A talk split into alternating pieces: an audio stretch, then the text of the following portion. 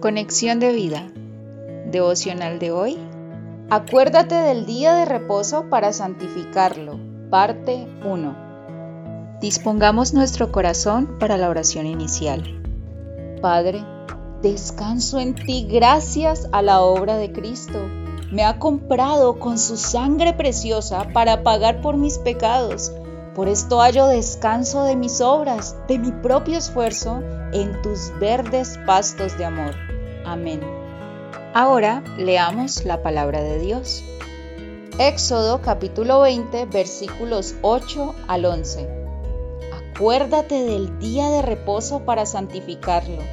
6 días trabajarás y harás toda tu obra, mas el 7º día es reposo para Jehová tu Dios.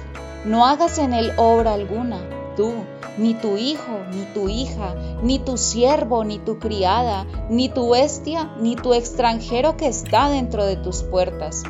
Porque en 6 días hizo Jehová los cielos y la tierra, el mar y todas las cosas que en ellos hay, y reposó en el 7º día.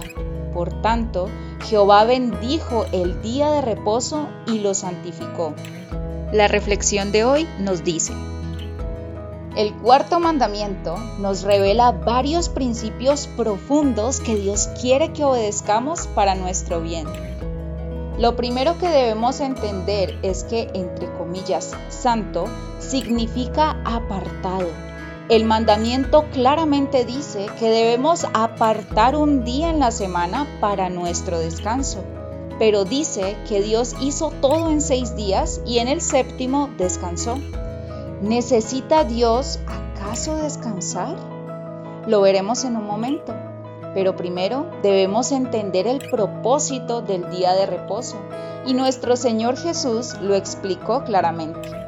También les dijo: el día de reposo fue hecho por causa del hombre, y no el hombre por causa del día de reposo. Marcos 2:27. Fue un regalo de Dios para el hombre. El día de reposo nos recuerda que nuestro descanso es Dios mismo, y cuando dice que Él descansó de sus obras en el 7º día, está revelando en este mandamiento lo que nos haría descansar de nuestras obras. Porque el que ha entrado en su reposo también ha reposado de sus obras como Dios de las suyas. Hebreos 4:10. La obra de Cristo en la cruz, su muerte y resurrección, nos hizo descansar del pecado que nos esclavizaba y agobiaba, de nuestro propio esfuerzo infructuoso por hallar paz, y fue un regalo inmerecido que por medio de la fe hemos recibido para entrar en la tierra prometida espiritual que es Cristo mismo. Esto es reafirmado con su declaración: porque el Hijo del Hombre es Señor del día de reposo.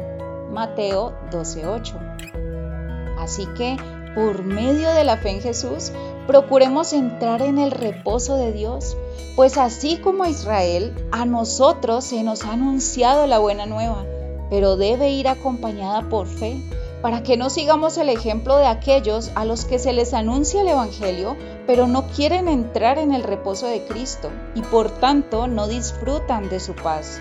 Hebreos 4, versículos 6 y 11. Veremos en el devocional de mañana otro principio de este 4º mandamiento que estamos llamados a obedecer. Visítanos en www.conexiondevida.org. Descarga nuestras aplicaciones móviles y síguenos en nuestras redes sociales.